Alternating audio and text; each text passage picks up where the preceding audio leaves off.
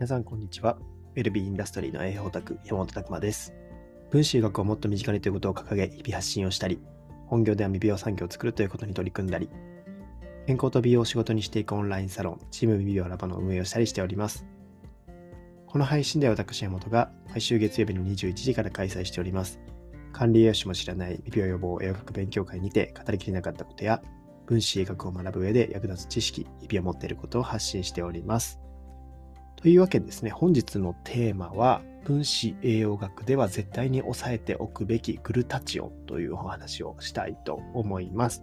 先にですね、最近、えー、販売を開始しました、ウェルビーホームプロダクトのハーブソルトについてちょっとお話ししたいんですけども、まあ、こちらですね、えー、すごくこう、盛り上がってきてます。本当に、あのーめちゃくちゃですね、この、実はチャットとかもできてるんですよ。ウェルビーホームプロダクトのこういった、えー、使ってみた感想みたいなオープンチャットとかも出来上がっておりまして、まあこう皆さんどんな料理にかけて食べたかみたいなのもここで見れたりもするんですけども、僕自身もですね、もういろんなものにかけてます。えー、ただめちゃくちゃ美味しいですね。一言で言うと、あ、めちゃくちゃ、あこう、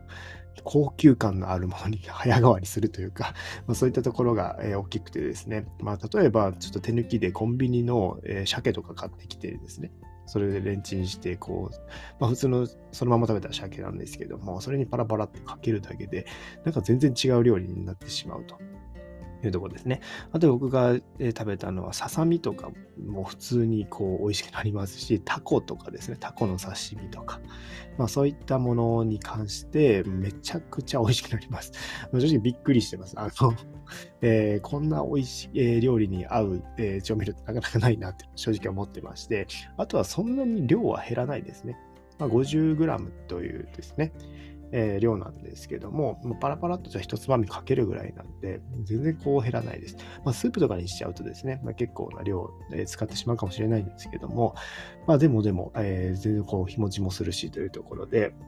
しかも4種類こう持っていると好きな時にこう選んでですね、その気分で変えられたりとか。あとはですね、まあ個人的に好きなのは結構そのハーブが粗いので、そこのハーブをもうだけ取って噛むっていうとこですね。結構ハーブの香りがふわっと広がって、なんかこういったところめちゃくちゃ美味しいですし、えー、それだけでも満足できるというとこですね。まあ非常にですね、ここの、まあ、調味料、一つ調味料、ハーブソルトってものですけども、まああの塩だけじゃないんですよ。実は入ってるのは塩だけじゃなくて、えー、ガーリックパウダーみたいなものも入ってたりとか、あロ、ーストガーリックだったっけな、ちょっと忘れなんですけども、まあ、そういったガーリック系のものが入っていたりとか、えー、しますので、非常にですね、いろんな、えー、食材に合う感じですね。ただしょっぱいだけっていうよりかは、ちゃんと旨味があって、っていうところですので、まあ、ぜひぜひ本当にですね、あの、クリスマスチキンとかもめちゃくちゃ合うと思います。僕もあの、今回クリスマスチキンをこう、大きなやつ1匹え買うので、えそこにかけて食べようかなと思ってるんですけども、まあ、このハーブソルト、めちゃくちゃ今、えー、皆さんにも好評です。え、なので、ぜひですね、まず一つでもいいので、ちょっと、えー、味わっていただけるといいんじゃないかなと思っております。まあ、ぜひですね、リンクの方からも買えますので、えー、よろしくお願いいたします。はい。それではですね、今日のテーマは、分子栄養学では絶対に抑えておくべきグルタチオンというお話ですね。まあこれちょっと、えー、なんでこの話しようかなと思ったかっていうと、まあ、グルタチオンって結構毎回僕が資料を作ってる中でも出てくるんですよね。まあ、それぐらい重要なものなんですけど、多分一般の方からするとなんだそれと、何その横文字っていうようなところだと思うんですよね。僕もはじめ、えー、文章学学び始め始めた時とかも、まあ、グルタチオンとかってなかなかこう入りづらかったんですけど、これめっちゃ重要ですね。えー、体の中で重要で、文集学を学ぶなら絶対こう押さえておいた方がいい。何回も出てくるので、押さえておいた方がいい、えー、栄養素というか、まあ、タンパク質ですね。まあ、そういったところになるかなと思います。で、まあ、グルタチオンって何なのかっていうと、これはもう成分的にいくとですね、3つのアミノ酸、まあ、グルタミン酸、システイン、グリシンっていうアミノ酸ですね。タンパク質からなるトリペプチドっていう、まあ、3つの、えー、ものがくっついたタンパク質の形ですね。そういった結合の形の、えー、成分であるというところで、まあ、この3つなんですよ。なので、タンパク質がすごく重要っていうところもまずありますね。そういった材料がしっかりと入っていることが重要だったりもします。で、えー、これがですね、なんで重要かっていうと、活性酸素から細胞を保護するとか、あとは解毒機能ですね。有害なものを肝臓で解毒していったりとか、まあ、そういったところに本当に重要な栄養素になります。で、まあ、活性酸素の除去とかに対しても、これグルタチオンっていうのは抗酸化ピラミッドでいくともうかなり上位にあるんですよね。まあ、抗酸化ピラミッドっていうのは SOD 酵素っていうのがあって、カタラーゼ、グルタチオン、ペロキシターゼ、グルタチオンみたいな、この体内で構成されるようなんですね、えー、ものたちっていうのはすごく抗酸化力が強くて、発生した活性酸素とかを除去していったりとかするのに有効なんですよ。まあ、その抗酸化作用でいくと、正直あるビタミン C とか、ビタミン A とかビタミン E とか言われてますけども、それより上ぐらいの感覚ですね。アスタキサンチンとかよりも上かなっていうようなぐらいの、そういった抗酸化力の強いもの。まあ、実は人間っていうのはですね、やっぱ活性酸素大量に発生する生き物ですので、そういったところでは体内由来で作るような酵素っていうのはめちゃくちゃ抗酸化に役立ってます。まあ、その一つがグルタチオンと思っていただければと思います。で、グルタチオンってですね、え、まあどどこから作られるかっていうと、これがですね、またややこしくて、えー、よく、まあ、メチレーションとかってお話もするんですけれども、まあ、メチオニンっていうアミノ酸がですね、まあ、変化して、またメチオニに戻っていくっていう、なんかちょっと面白い回路があるんですよ。まあ、この、これはちょっと話し出すと今回で終わらないので、過去話してる動画とかを、え見ていただきたい、えー、回とかを見ていただきたいんですけども、そういったところでメチオニン回路とかっていうところがあってですね、メチレーションっていうメチル基を作るような回路があって、その、え、下側ですね、えー、ホモシステインってものが、えー、イオテイン経路っていう、まあ、解毒のそういった経路が下にありまして、で、そこから行くと、ここにグルタチオンがあるんですよね。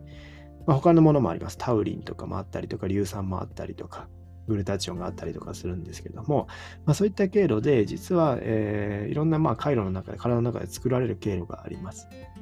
で、その前で、やっぱり重要なのが、そのイオテイン経路に入っていくときにですね、システインができるんですよね。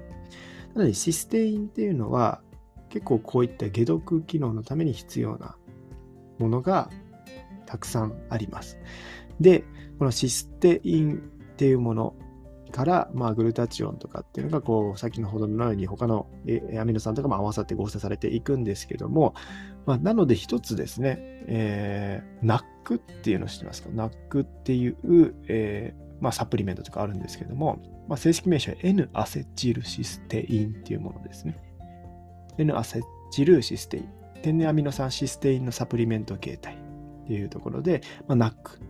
まあ、これとかもですね、えー、おそらくえー、藤川先生とかの本でもナックって書いてあったような気はするんですけども、まあ、そういうところでサプリメント進めている方っていうのもいるんですよね。それはなぜかっていうと、このシステインがこのグルタチオンの全躯体だから、まあ、前の物質ですね。グルタチオンに変わっていくものだからというところになります。なので、えーまあ、ここのナックっていうところを取って、それをグルタチオンに変えていくっていうのも一つなんですよね。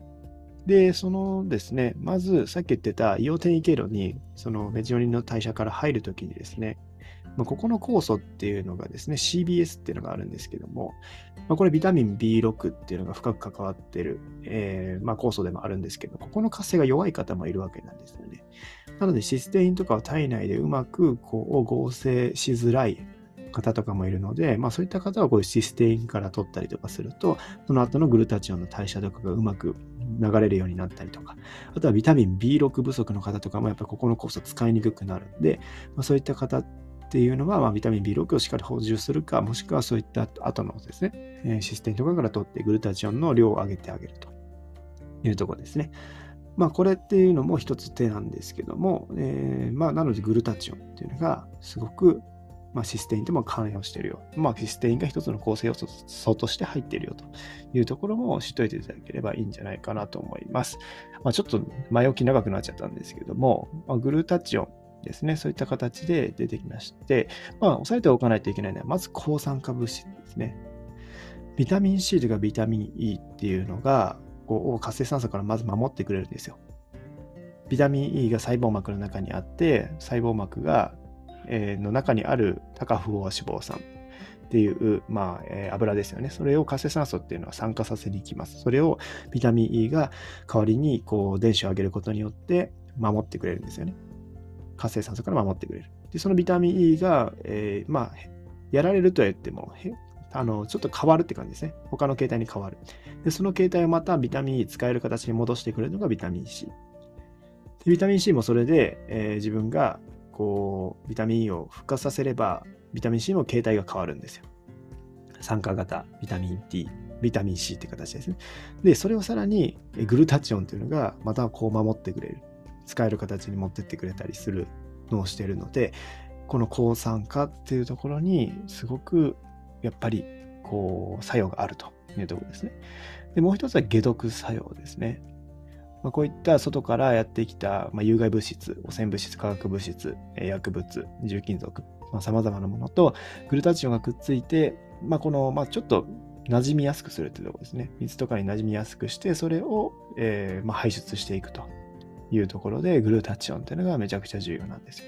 なので、グルタチオンがやっぱり足りない人とかっていうのは、そういう化学物質っていうのをうまく排出できなかったりとかですね。まあ、逆にその排出化学物質が大量にできてて、グルタチオンが消耗されやすかったりとかするわけなので、まあ、そういったところ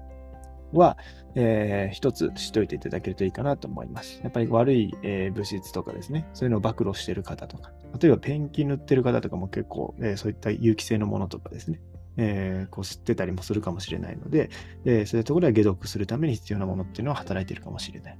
とかですね。あといらっしゃったのは、えー、例えばマニキュアとかですね、指の、えー、ところですね、えー、そういったお仕事されている方ですね、ネイリストとかの方とか。っていうのも、まあ、揮発性物質を結構吸い込んだりするので、まあ、そういったところも肝機能っていうのも注意なのかなっていうところですね。まあとは面白いのはですね、グルタチオとビタミン D の関係っていうところもあるみたいです。ビタミン D がしっかりと体の中で働いてくれるためにグルタチオンがいるというところですね。まあ、ビタミン D のそれで受容体の発現が減ったみたいな話もあったりとかするというところですね。ビタミン D を体の中でうまく使うためにもグルタチオンレベルが重要っていう話もあるんですよね。面白いですよね。あとはグルタチオンは、えー、免疫とかにも関わります。えー、グルタチオンも免疫で、えー、そういった免疫細胞を守ってくれたりとかですね。えー、こういうウイルス作用みたいなところもあるので、まあ、この今回のウイルス、えー、流行しているウイルスとのグルタチオンの関係っていうのも世界的に見ると出てるようですね。まあ、そういったところも重要です。あとはですね、えー、押さえておきたいポイントは、グルタチオンっていうのは、マグネシウムがいないといけないんですよ。マグネシウムが存在しないと活性化できないと。まあ、作れないっていうところですね。っていうところなので、グルタチオンっていうのにもマグネシウムいるし、さっき言ったビタミン D もマグネシウムがないと活性化できないっていうところなので、えー、やっぱマグネシウムっていうのも補助的に体の中に満たしておかないといけないというところですね。で食事でどういったものが入ってるかっていうと、例えばブロッコリースプラウトとかですね。あとアボカドアスパラとか。そういったものが豊富に入っているかなというところなので、まあ、ぜひですね、こういったやっぱプロコリスプラウトとか結構やっぱ優秀ですね。抗酸化力強いものとして優秀だったりとか、あとアボカド、えー、アスパラ、まあ、そういったところを、えーまあ、ぜひですね、食卓にも取り入れていただけるといいんじゃないかなと思います。まあ、ただですね、まあ、食事からもそうなんですけども、えー、やっぱ体内で合成するっていうのが、重要だったりもするので、まあ、マグネシウムとかも必要ですし、えー、そういった、あとはタンパク質ですね。そういったものも重要なので、まあ、えー、素体的に全体を満たしていただくっていうのは、えー、必要なのかなと思います。まあ、食事っていうところでは、こういうのも足してもいいのかなっていうところですね。まあ、ぜひこのグルタチオンって、本当にめちゃくちゃ重要で、美容とかでも使われますね。グルタチオン点滴とかやって、お肌がめちゃくちゃ白くなったりとか、するんですけれども、逆にその点滴しすぎるとなんか白髪が多くなるという話もあったりとかするみたいなので、まあ、そのあたりですね、すごいやっぱり強い抗酸化力あるんだなっていうところがあったり、えー、とか っていう話ですね。まあ、そんな話もありますけども、グルタチオンっていうのは一つ、えー、押さえておいていただければいいんじゃないかなと思っております。まあ、ぜひですね、えー、まず分子医学を知る上でかなり出てくるので、あグルタチオンっていうのは今日はぜひ押さえておいていただければと思っております。はい、ちょっと難しい話だったと思うんですけども、えー、今日はですね、分子学では絶対に押さえておくべきグルタチオンというテーマでお送りしました。皆さんの日々のインプット、アウトプットを応援しております。ウェルビーインダストリーの栄養オタク、山本拓馬でした。じゃあまたね